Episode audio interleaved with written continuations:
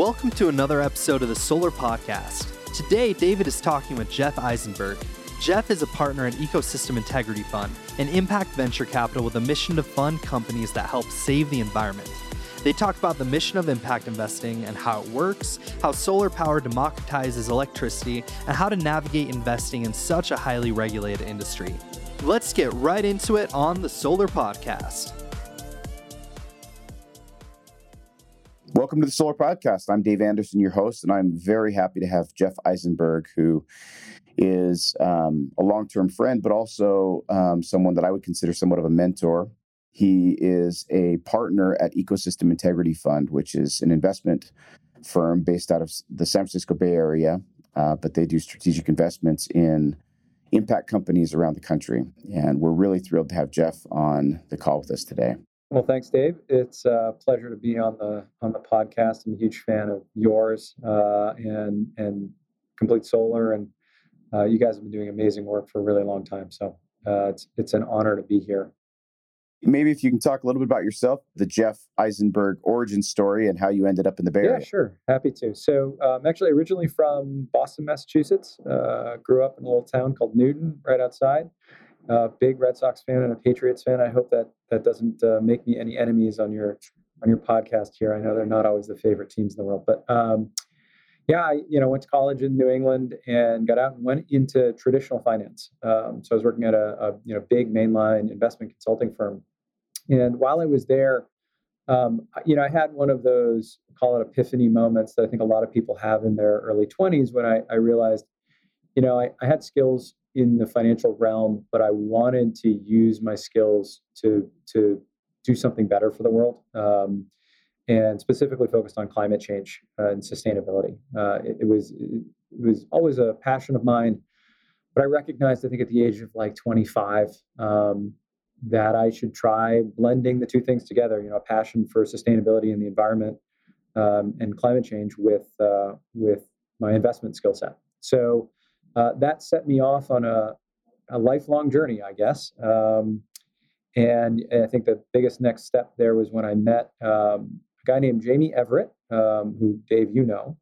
Um, when I was about 27 years old, um, I met this guy who talked about investing and sustainability the way that um, I wish I, you know, had come up with. I wish I had thought of. Um, and he, he had clearly been thinking about it and working on it for a very long time. Um, and I think we met once, and and I, you know, I asked him if I could go work for him uh, on his research team at a, a, boutique investment bank out in San Francisco, uh, and that was in 2008, uh, which was a great time to start a new investment job in the world. Um, if you know your your history of financial markets, um, and so. And then uh, our, our third partner at EIF, uh, Devin Whatley, joined uh, later that year in 2008. So the three of us have been working together on sustainability focused investments for 15 years now. Um, and there aren't a lot of people who've been working together for 15 years. You know, Dave, maybe you and Will uh, are, are, getting up there in, in years like that. But um, it, uh, yeah, it's it's been an amazing ride. I, my wife and I drove out to California in 2011 uh, in our car with whatever we could pack in there, and we couch surfed for a month and um, you know somehow made it work. And yeah, we've been doing uh, the Ecosystem Integrity Fund in San Francisco now for 12 years. Um, you know, we, we spun it out of that investment bank, so it's been a it's been a heck of a journey. Yeah, uh, you, mentioned Jamie. Jamie has uh, he possesses a rare form of altruism that I think is pretty unique, um, particularly in in the investment circles. I didn't realize that you and Jamie worked together before. Devin, who is the other managing partner over at EIF, um, actually even yeah, joined. not for for much for very long. I mean, it was maybe nine months, but uh, I think I I was Jamie's first hire, and I've basically been working for him uh, my entire career. And you're absolutely right. I mean, I, I think that that sense of altruism is something that is uh, common with everyone at our firm, and frankly, when we hire people, it's it's something we look for is is a commitment to this mission. Um, and I know it's a, a mission that you guys share, which is know, a focus on trying to do something to stem climate change uh, and fix the damage that we've we've done to the planet. And I think everyone comes to that from a slightly different place, but at the end of the day, you know, we've got one home. Um, we were charged with taking care of it, and we're not doing a great job right now. So I think we all wake up uh, in the morning just with an internal drive to do something about it. And this just happens to be the area where um, where we have some skills where we can put to work, and that's our mission. Yeah, and I think uh, one of the things that's interesting about what um, EIF and what Complete Solar and what others do, but specifically talking about EIF as an impact investor, you have to go out and convince people to spend money or to invest their dollars into companies that are going to make a meaningful impact, but there has to be some sense that there's going to be a return. You can talk a little bit about what unique challenges that impact investors have and maybe some of the benefits that you have as well as when you go out to raise and I'm talking pretty significant dollars to to help in some instances fledgling companies, but in other instances more established companies to really further their cause to make an impact. And, and you've talked about some of those things, but maybe you can go a little bit more into what it really means to be an impact investor and, and why that's a critical thing right now in the world today. Um, it's an interesting question, um, and it's a it's a tough one to answer because it's such a broad category.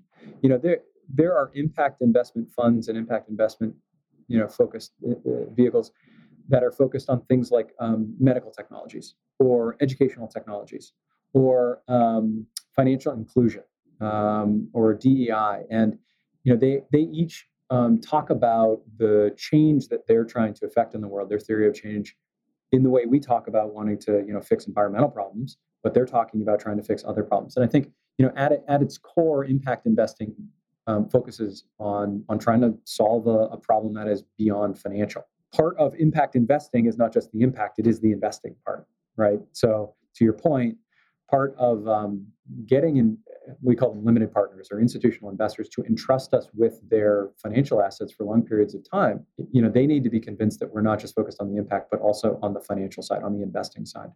And so we came to this game with a commitment to being um, just as committed to being excellent investors uh, as to having impact or, or making you know meaningful contributions to sustainability. I, you know, I think that we, and this really comes a lot from from Jamie's thinking, that the two kind of have to be intertwined. The the impact and the investment side, in order for there to be um, real large scale systems wide change, you can't just set out to have impact. You need to set out to have financial returns um, and, and above market financial returns because that essentially gets the rest of the financial world involved. Just us impact investors probably can't have meaningful economy wide impacts. But if we show other investors that actually there are outsized returns to be had here, then they, you know, they will come to our space and they will start investing in uh, in these types of technologies. And, and I think you guys have seen that um, at your company, you know, where it started out with with sustainability, clean tech, climate focused investors like us, and now you have just traditional private equity firms um, looking to back your company. And I think that's that's a big component to the the impact investing world is making sure that you're an excellent investor, um, so that you can have impact at scale. Because it's like anything else, you know, we can't we can't do anything ourselves. Um, it relies on great entrepreneurs like you guys, but then other investors, they have to believe in in um, you know in the companies that we're backing. And then there have to be later stage investors that may not be in impact investors but also um, start to see what we see and start to see the attraction from a pure financial standpoint in investing in the kind of companies that we're investing in. So I, I think that that's it's it's part of building an ecosystem. Uh, it's part of changing hearts and minds around what makes sense from an investment standpoint. I think that we have also in the the sort of climate environmental sustainability space we have greatly benefited from some macro trends that have been happening over the past 10 years. And, and you know these as well as anyone did, where the cost of, let's just say, solar um, has come down tremendously. And so solar is now the cheapest way to produce electricity, full stop. It's cheaper than natural gas, it's cheaper than coal. And if you know you look at the the the investments in energy development over the past five years, every year renewables end up being the type of energy um, energy production, new energy production that garners the majority of the dollars. Like institutional investors are investing in solar and they're investing in wind because it's cheaper. It makes more economic sense. And so, and I think part of the the impact um, that we've tried to have and others have tried to have is bringing the cost down of these environmentally sustainable technologies so that they just become the smart thing to do. Know, you don't have to actually be an impact investor to invest in solar now. You just have to want to make a good return. Um, and so, you know, I think impact investors in in many cases they're sort of the they're the first push um, on trying to get stones rolling downhill. Um, and I think you know the the core thread that ties all impact investors together is this this larger mission, this larger outcome that you're trying to affect, um, in addition to excellent financial returns.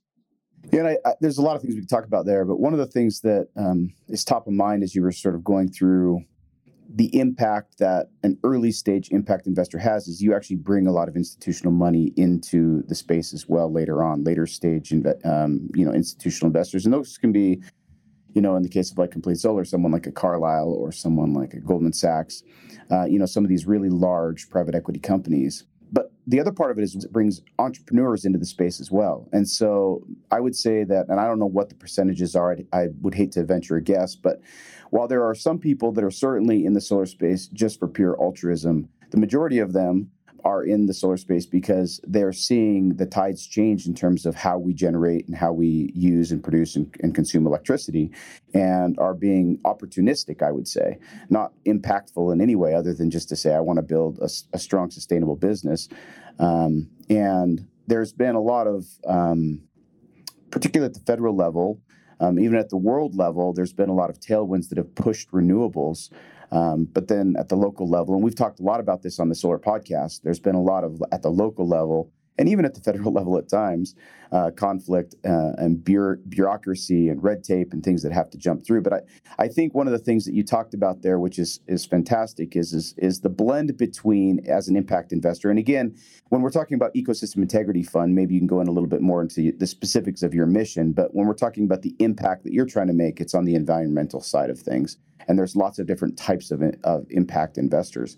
And for people that have large amounts of money and uh, want to certainly make a return on that money, but also to have the biggest impact.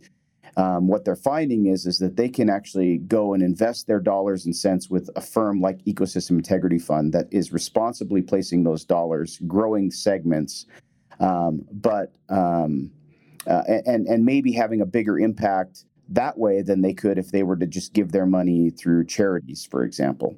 Um, the, the net impact is much larger through these institutional investors. I, I, um, I have heard the joke that um, giving a grant uh, is just a guaranteed 0% return, right? Like there's, that's it. Give it away, it's done, it's gone.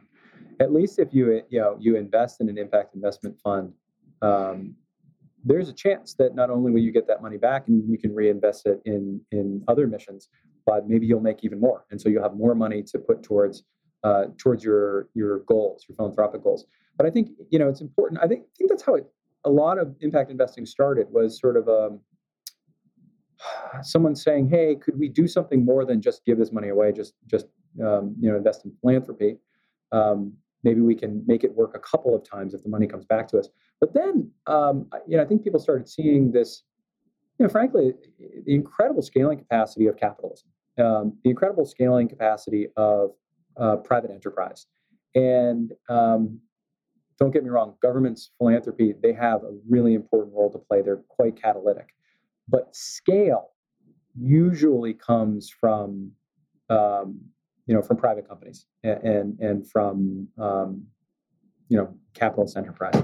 And you know, I think it's important for us to recognize that it, it's there's three legs of the stool here, right? You know, if we want to affect change in the world, and and again, we're focused on environmental sustainability. Um, it takes all three, right? It, it takes government. You need to have government support. You need to have government funding, early stage technologies, and you need to have government investing in infrastructure. You know, we need huge transmission lines to be able to move all this renewable energy around the country. Um, and then you need philanthropy, uh, kind of doing the same thing, um, in some ways, greasing the skid and laying the tracks and doing the research and and uh, providing really important information about where we should be putting money to work, what problems we need to worry about, what the environmental damages are that, that need to need to be fixed. Um, but then once we all can kind of agree on like what needs to get fixed, what needs to get done, um, private capital, you know, uh, private companies, they have shown the greatest capacity for for scaling quickly. Um, and so I think that recognition from the investor community and, and from entrepreneurs, getting back to your point of like really smart people getting into the space, I think that has fundamentally changed at least environmental investing or sustainability focused investing, where it, it had felt 20 years ago a little bit like um, you know, like a, a matured version of philanthropy, uh, of environmental philanthropy and environmental NGOism. But um, it has really grown into its own enterprise in a lot of ways. Like the solar industry is its own $50 billion industry. You know, in the United States, there's uh, you know half a million people directly touching solar panels uh, every day, and a couple million people as part of the sort of solar industry um, and, and, around that and the around the distributed energy industry. It's big business. Um, and to your point, that then attracts great entrepreneurs, super smart people, super driven people.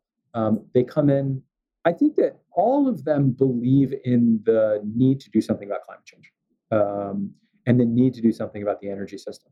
I think I find very few people in, in, our space, and maybe you you talk to more than I do, but I find very few who are like, "Man, I don't believe in climate change. I'm just here for the money." Um, most of them say, "Hey, you know, I want to do something. I have skills. I have abilities. Like I'm really good at um, business development, or I'm really good CFO. I'm really good CEO." Um, and now I want to put that to work in in solar, uh, and I want to do that because I kind of want to do something that's not bad for the world. I'd like to help, but this is a really rapidly growing industry. I mean, if you had to pick, if you were a really smart energy uh, executive, would you want to be an executive in the coal industry or the solar and wind industry? You know, it's like this is where the growth is, right? So that I think has a really positive effect where it attracts it attracts the best and brightest, and then that has this you know multiplying effect where um, where it attracts then really more capital and better capital, and the whole thing starts scaling. And we're really seeing, I think, the benefit of that now. I mean, uh, last year, it was something like over 80% of the, the new energy installations were renewables. This, is globally. In the United States, I think it was like 75%. So you start thinking about that, and it's like, over time, you know, it won't happen overnight, but in the next 20, 30 years, um, a majority probably of the of the power produced on the grid is going to be from renewable resources. Yeah, without a doubt. In fact, we're, we're talking about almost a billion people on the earth that don't have power at all. And so, certainly, renewables and solar and microgrids and local generation are going to be the keys to getting those nearly 1 billion people energy that don't have energy today. And talk about a big impact. I mean, imagine all of our lives if we didn't have lights, if we didn't have electricity, if we didn't have energy. And um, you know, if you if you want to talk about making a huge impact, um, I would say that energy is a pretty big deal in all of our lives, something that we generally take for granted. But for a billion or nearly a billion people on the Earth's globe, they don't enjoy the benefits of, of, of electricity.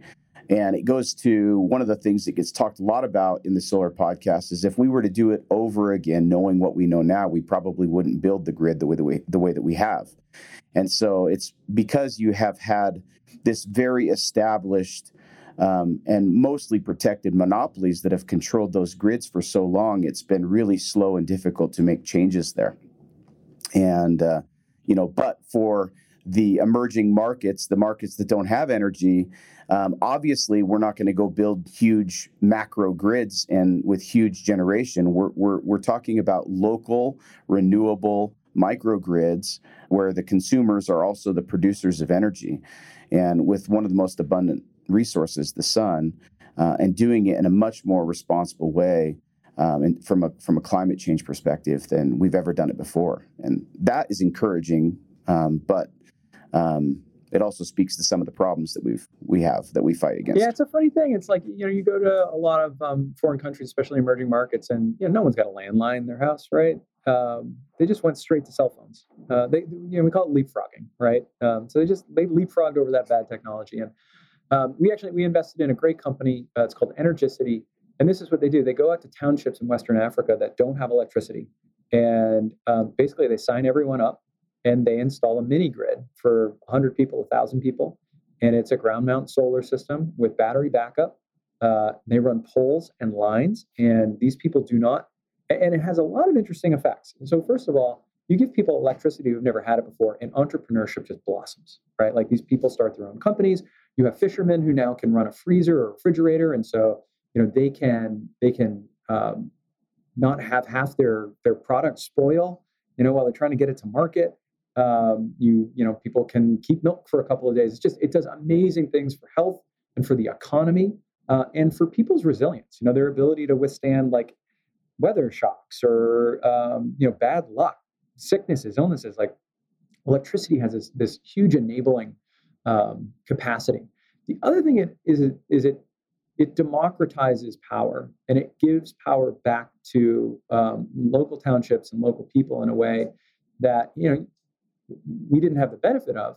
Uh, and so now, in many ways, we are beholden to large utilities, um, large independent system operators, grid operators, and and FERC, um, you know, a national, um, uh, basically regulatory body over over all the utilities.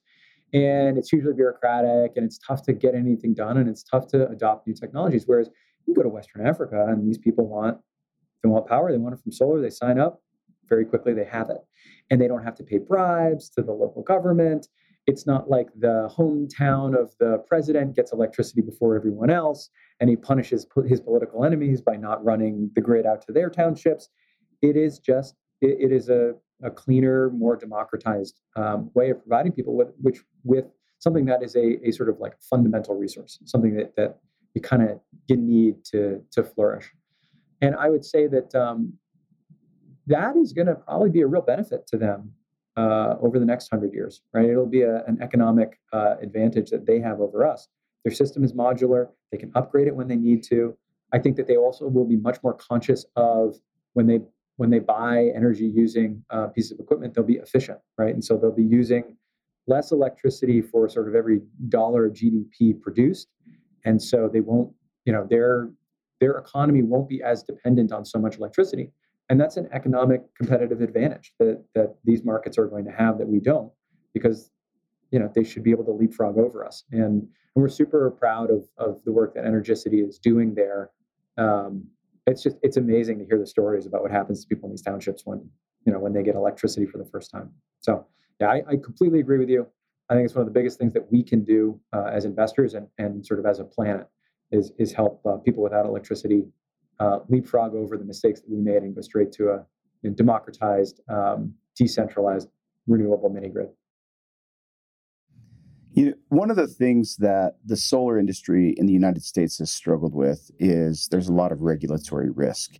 And if you don't believe me, just go look at most of the solar stocks and you'll see them all move together step function gains, step function losses um, across the segment um, when some random guy from West Virginia opens his mouth and says something, or some other senator, or someone that's part of an energy commission, and and and so you see you, you see these huge fluctuations, which it's really difficult to run a business when when you're always just kind of waiting to see what some some guy might say how do you think about that? And and you're obviously affected that because you're you're in the solar space. You you you guys think more broadly than just solar, but um, how as as impact investors, specifically in the environmental space, do you guys navigate the regulatory issues and um, you know and sometimes you're kind of betting on an election when you're making an investment how do you Geoff and, and ecosystem integrity fund navigate through that i think it'd be fascinating for listeners to kind of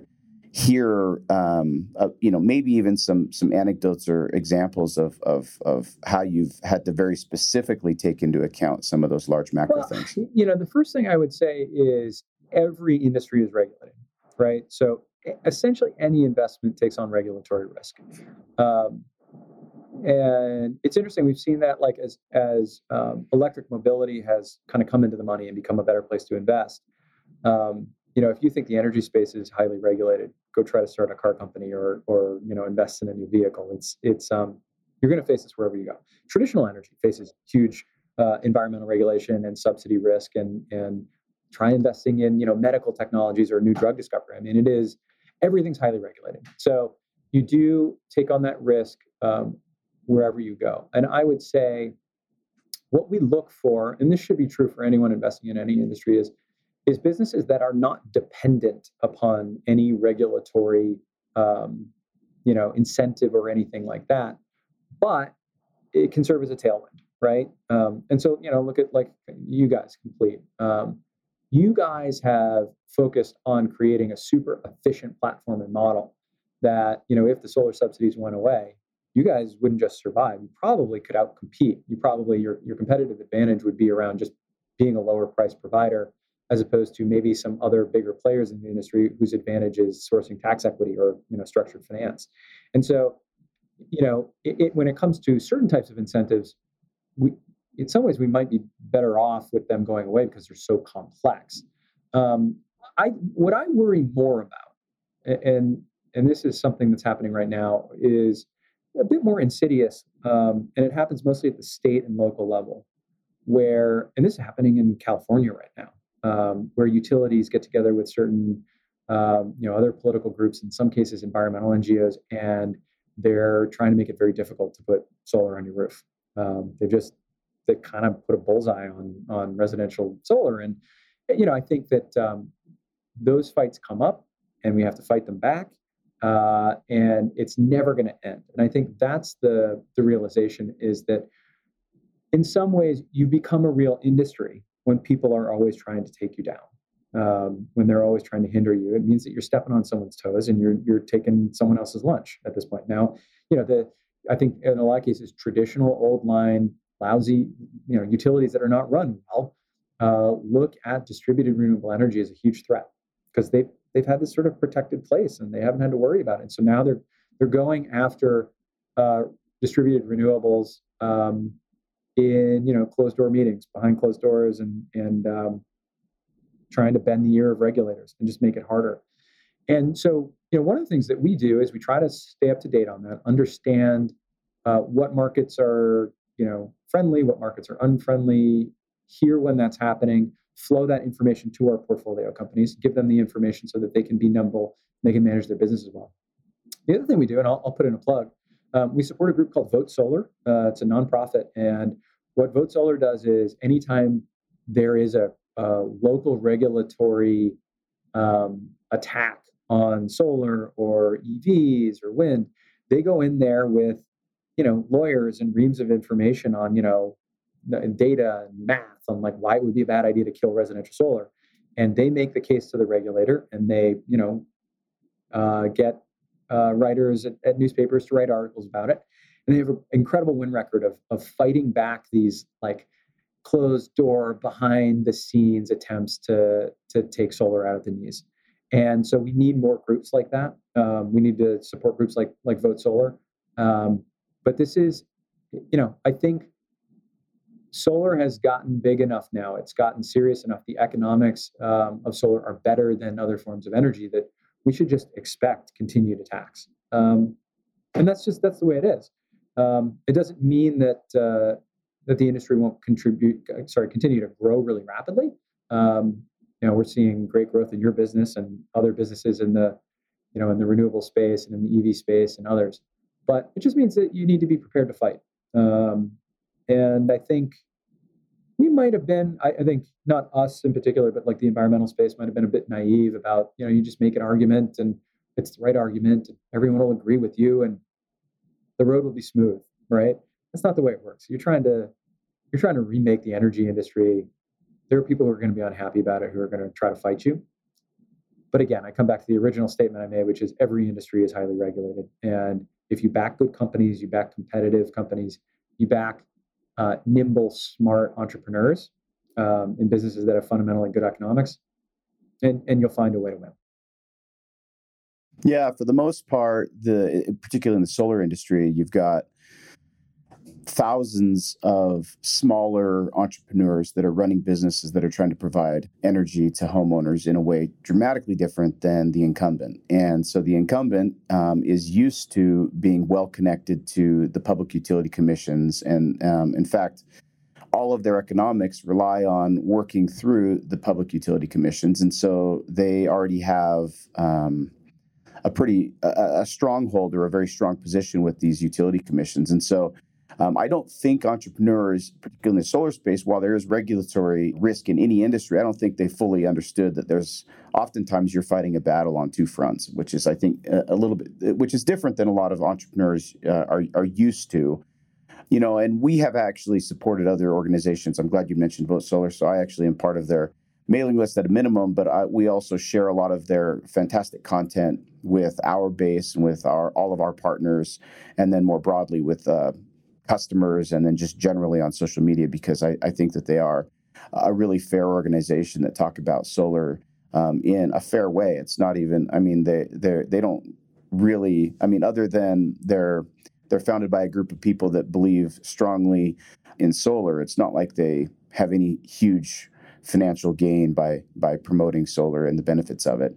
We've also had recently on the solar podcast a couple members of FlaSEIA, and you know, Vote Solar was very uh, involved in trying to fight against NEM 3.0, which is policy that would make California solar the largest solar market, um, now being rivaled by Texas, but the largest solar market essentially be cut at a minimum in half, if not more significantly, uh, almost overnight by you know one stroke of a pen on, on a policy.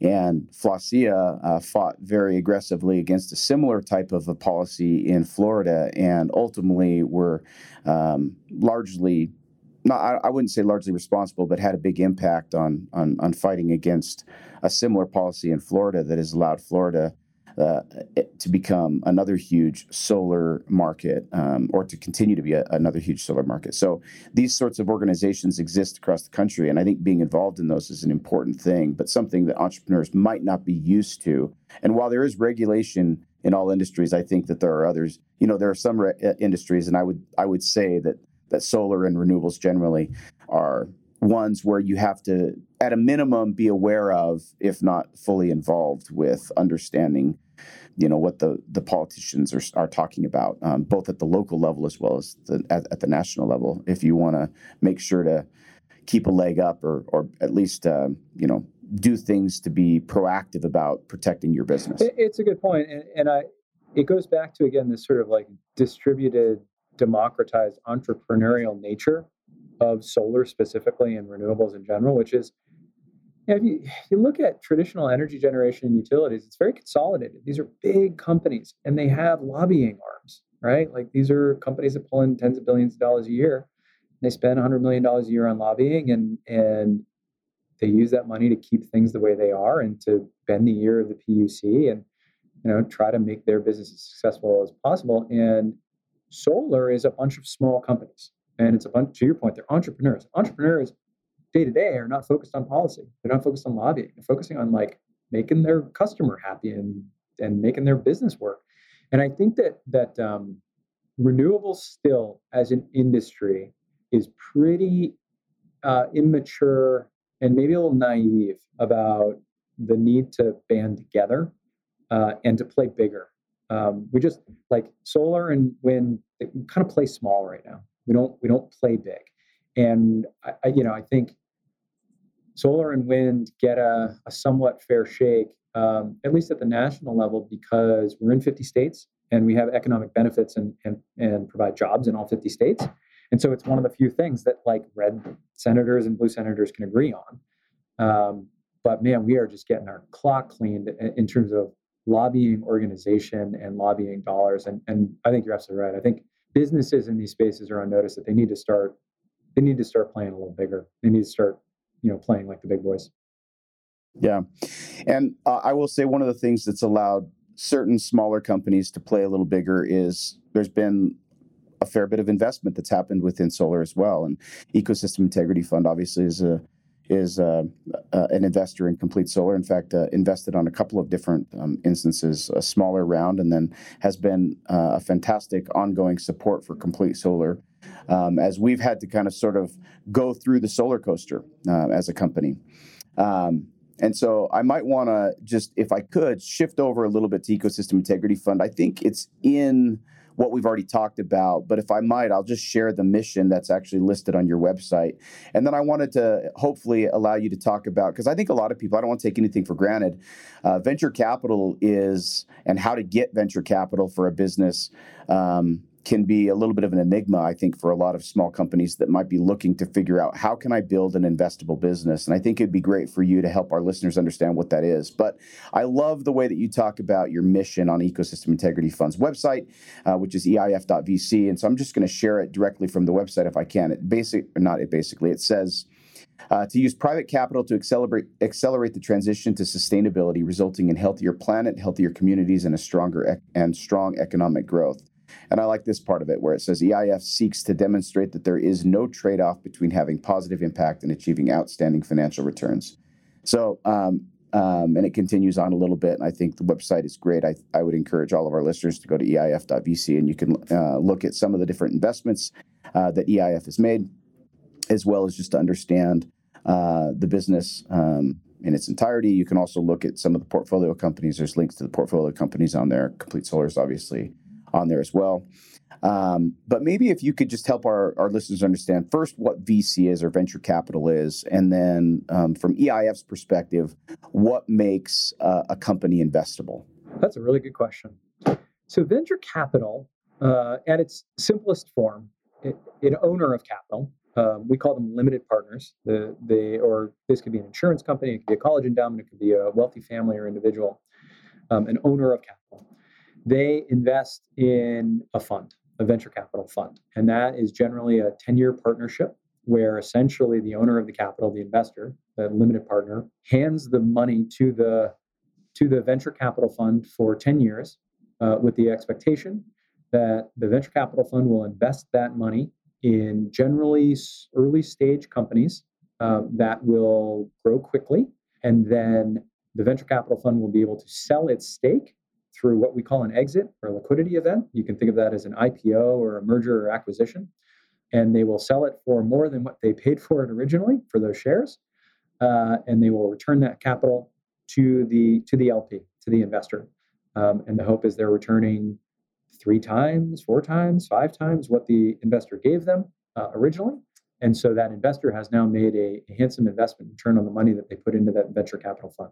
That's kind of the deal between the, the LPs and the, the funds. They invest in our fund. We put that money to work with the expectation that we give them back a multiple of what they gave us uh, in, in several years. And then, so what do we do? How do we do that job, right? At its simplest form, uh, our job is to find companies that we think are, are going to grow quickly. And with the addition of our capital and our, our service on the board or our advice or help, we'll be able to grow even faster. Um, we'll be able to outcompete other competitors in the space and will be exitable at some point, meaning they will be an attractive acquisition target for a strategic or they will be a, uh, an attractive IPO candidate. The public markets will want to own the shares in that company. And so that sounds very simple but you know, there's a 90% of, of startups fail.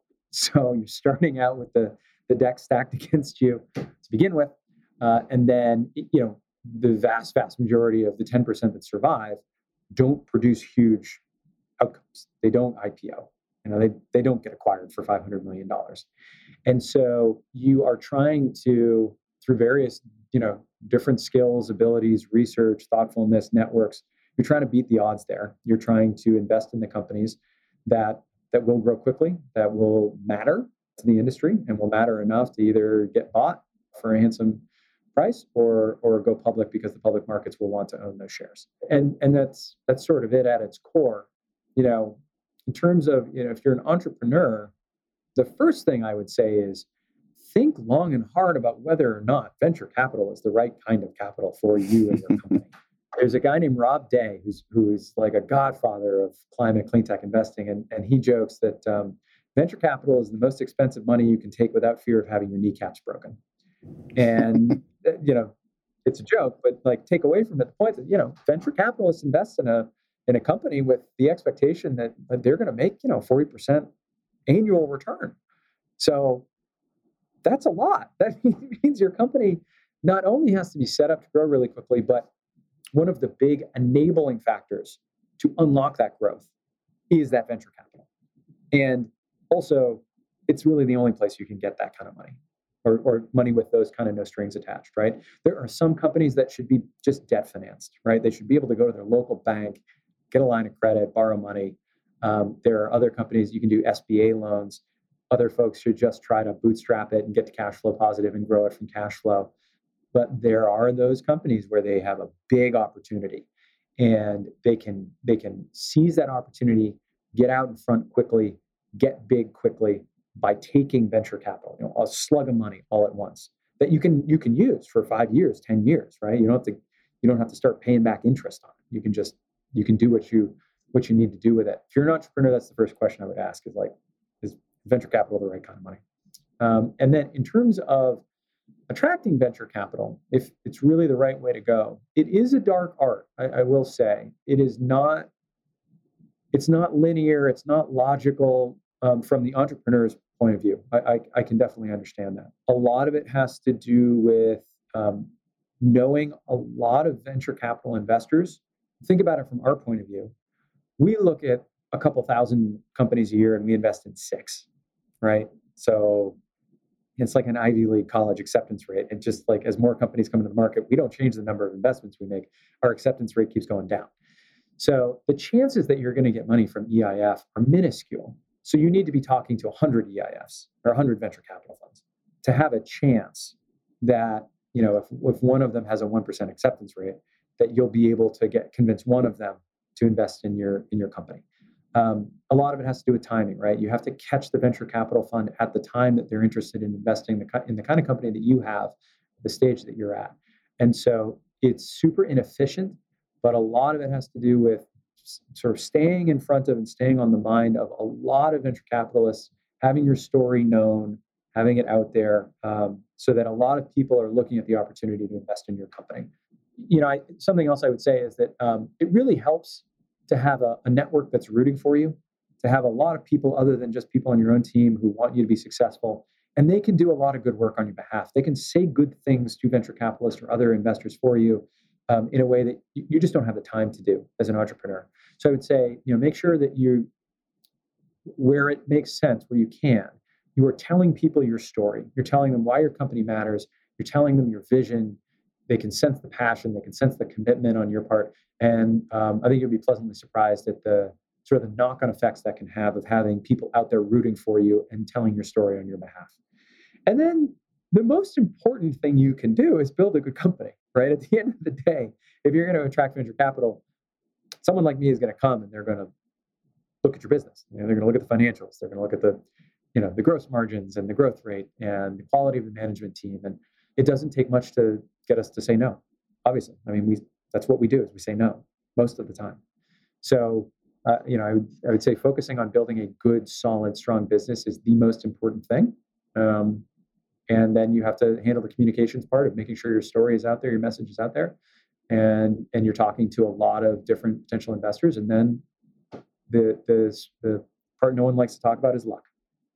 you know, at a certain level, you're just going to have to get lucky, um, and and and hopefully if your company should attract venture capital, you are able to, but you're you're able to attract it from the right partner. Um, and I would say, you know, it's not just the venture fund doing diligence on you and making sure you're the right investment. You want to make sure that you do your diligence on the on the venture fund and make sure that they're the right partner for you and your company. I don't talk a lot about this. That luck component actually does matter. So, um, I, not a lot of people necessarily know about this because it's the company that never was. But uh, Will, the other founder of Complete Solar, and myself, uh, we started a business in 2006. Uh, 2007 really is when it launched and, invested, uh, or we we we had institution or not institutional investors, but we had investors that were part of that business, and it was called Risk Allocation Systems. And I still to this day believe it was a fantastic company, a great team, and uh, we had great execution, great momentum. Uh, but it just so happened to be a financial service. And in 2007 and 2008, we just got crushed. And so uh, we were a specialty finance company. And, you know, who could have anticipated? Well, maybe some people did anticipate, but we, uh, as young as we were, and our investors certainly didn't either anticipate that the, the credit melt, uh, the credit meltdown would happen the way that it did in 2007, 2008. So we became victims of of of that, and uh, along with many other small companies and, and and a lot of investors lost money, obviously, uh, during that period of time. So yeah, I think luck is a component. The, the, the only other thing that I would maybe add, if if you're a company or an entrepreneur, th- speaking about it from the entrepreneur side, there's a term that gets thrown around a lot, and I don't think it's a by any means a, a dictionary definitional term, but dumb money and smart money. I will say one of the things that's a, a great advantage to working with a venture capital firm, depending on the firm, is is that there you you you do really benefit from working with smart people. So I will say, Complete Solar, from our perspective, we've worked with Ecosystem Integrity Fund now for for several years, and they sit um, they they've had a board seat with the company, two board seats with the company at times. and they are strategic partners of ours. And because they make other investments that are oftentimes complementary with Complete Solar, we've been able to uh, leverage those relationships and partnerships and just general know how. So it's a little bit more than just a financial relationship where they give us money and then we try to give them a return. Obviously, they have a vested interest in the business to, to help us with our success. And just so happens that they're also really smart guys and or a really smart team, I should say, that uh, have been really supportive of the business in ways outside of just the financial um, and so um, venture capital can be, with the right partner, um, a really strategic benefit from a management perspective. And so I will say that Complete Solar, we've been huge beneficiaries of Ecosystem Integrity Fund being partners of ours. Um, so, one other thing to consider as an entrepreneur if you are fortunate enough to have suitors on the venture capital side, um, who you work with matters a lot, and, and we're thrilled to work with Ecosystem Integrity Fund for those reasons. Yeah, just speaking about that from an entrepreneur's side of uh, of it. Uh, I've gotten to know Geoff really well, not just because it's always been pleasant, but we've also had hard conversations. And Ecosystem Integrity Fund is uh, the type of management team that will ask hard questions of their entrepreneurs and push us to make sure that we're managing um, the business and being good fiduciaries of the money that they've entrusted us with and and so I think that that's it's not just a matter of like strategic partnerships and it's always sunshine and daisies. There's there's been a lot of hard conversations that have that have that have happened between ecosystem integrity fund and the management team at complete solar. And i think that that is actually the sign of a, of a, of a really good investor uh, someone that cares and is part of the business and and and is asking questions to help and to challenge us to make sure that we're we're running the business in a way that's going to scale and grow. And um, there's been times where we've had to make decisions as a business and ecosystem integrity fund has been there to help us understand how do we not only do what's best for the investors in the business and the shareholders of the business, but also grow a good business. And and so we've we've really valued the partnership in that regard as well. Yeah, thanks, Dave. Uh, you know, I really appreciate uh, appreciate you saying that, and the feeling is mutual. I think um, this can be a you know running a company. It, it, it, looks like it can be a lonely business sometimes. You guys have a very tough job. Um, you have to make hard decisions.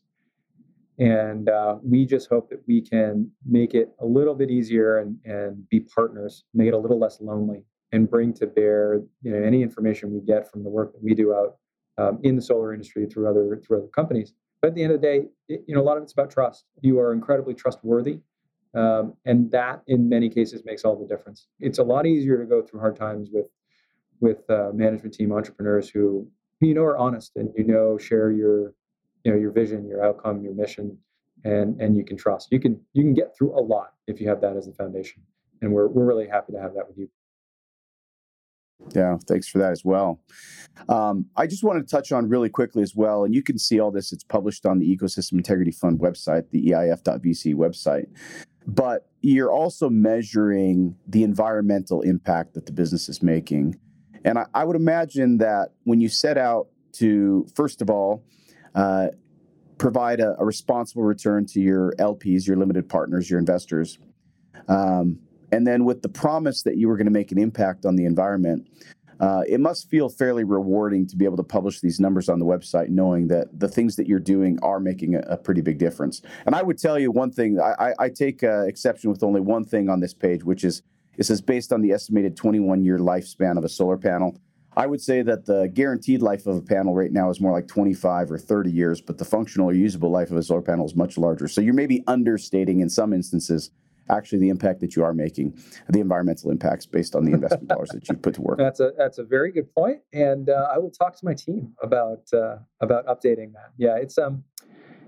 Listen, it's it's also very tricky business, right? Like trying to measure the impact that Complete's having, and you know EIF is having through its investment in Complete, and um, who takes credit for what? I would say at the end of the day, we're all we're all rowing in the right direction, right? We're all trying to make a positive difference uh, in the way we produce energy and the way that we we you know manage our lives and and and take care of the planet. Um, and we, you know, on the one hand, we're very proud of the work that we've done. We're incredibly proud of of our portfolio companies. Um, I mean, you guys are the real heroes. You're the ones who are really doing the work and you know, complete is no exception. You, know, you, guys on a on a daily, monthly, weekly basis, you're having incredible impact with the, the, the panels you're putting on people's roofs and making those systems keep working and keep producing clean energy. But I think, and you guys feel this too, um, we have so far to go. There is so much work to do. Um, you know, it, you, you read the news every day, and it it just brings home how hard of a fight this is going to be, and how much work we have ahead of us. I think that the you know the good news is at least we all know what we're going to be doing for the next 30, 40 years while we still have you know useful working life left in us. Um, this is a this is a battle that's not going away. Um, it's not something we're going to fix overnight, and it's going to take all of us rowing in the same direction for as long as we can, as hard as we can. Um, and uh, we're we're super happy and proud to be in the same boat with you guys, with you and Will and Complete and, and the other companies in our portfolio. Well, I think you know we feel the exact same way as well. So, thank you so much, Geoff, for jumping on the podcast with us today. It's been absolutely fantastic to talk with you, as it always is. I find everything that you say to be very um, inspiring and thought provoking.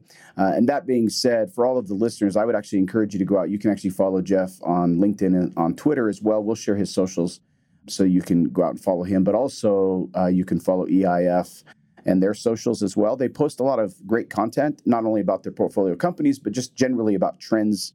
And for small entrepreneurs or businesses that want to see um, and follow trends both on the policy side, but also just trends within business. Uh, Ecosystem Integrity Fund has been one of the real the, the real darlings of the industry. Uh, there there's been a lot of really fantastic press about Ecosystem Integrity Fund and the investments and the types of investments that they're making. Uh, they they've gained a lot of notoriety appropriately, and and and it's all earned. Uh, their reputation has become very strong uh, within the financial markets, but also just in the impact markets as well. Um, any parting words for our listeners? Oh gosh, um, keep fighting. You know, uh, if you're listening to the solar podcast, you're probably interested in solar. This is this is the future of energy. Um, there is no alternative. I mean, this is this is where it's at. So if you're entering the industry, be excited about it. If you're already here, keep fighting, and uh, and it's going to be exciting days ahead. Yeah, let's fight the good fight. I, I think that's I think that's a that's a great way to think about it. Let's let's continue to fight the good fight. Geoff, it's it, you're you're a wealth of information, a wealth of knowledge. It's fantastic have you on, have you on. We'll definitely want to bring you back on again. Um, uh, our listeners are going to absolutely love everything you had to say here. Again, I've already mentioned it before but please go follow Geoff on uh, Twitter as well as on LinkedIn. You can also follow EIF on LinkedIn or through their website uh, where they post lots of information about their portfolio companies. If you want to, if you want to keep your ear to the track, so to speak, about what's going on with investable businesses in the renewable space and how to make a big impact, Ecosystem Integrity Fund is one of the greatest sources of information for that. So I would really encourage you to follow them and and and watch what they're doing as well as their portfolio companies. So thank you so much again, Geoff, for coming thank on. Thank you, Dave. It's a pleasure. Thanks for listening to the Solar Podcast. Please don't forget to rate, review, and share us with your colleagues and friends who are passionate about solar, renewable energy, and the future of the environment. We'll talk to you soon.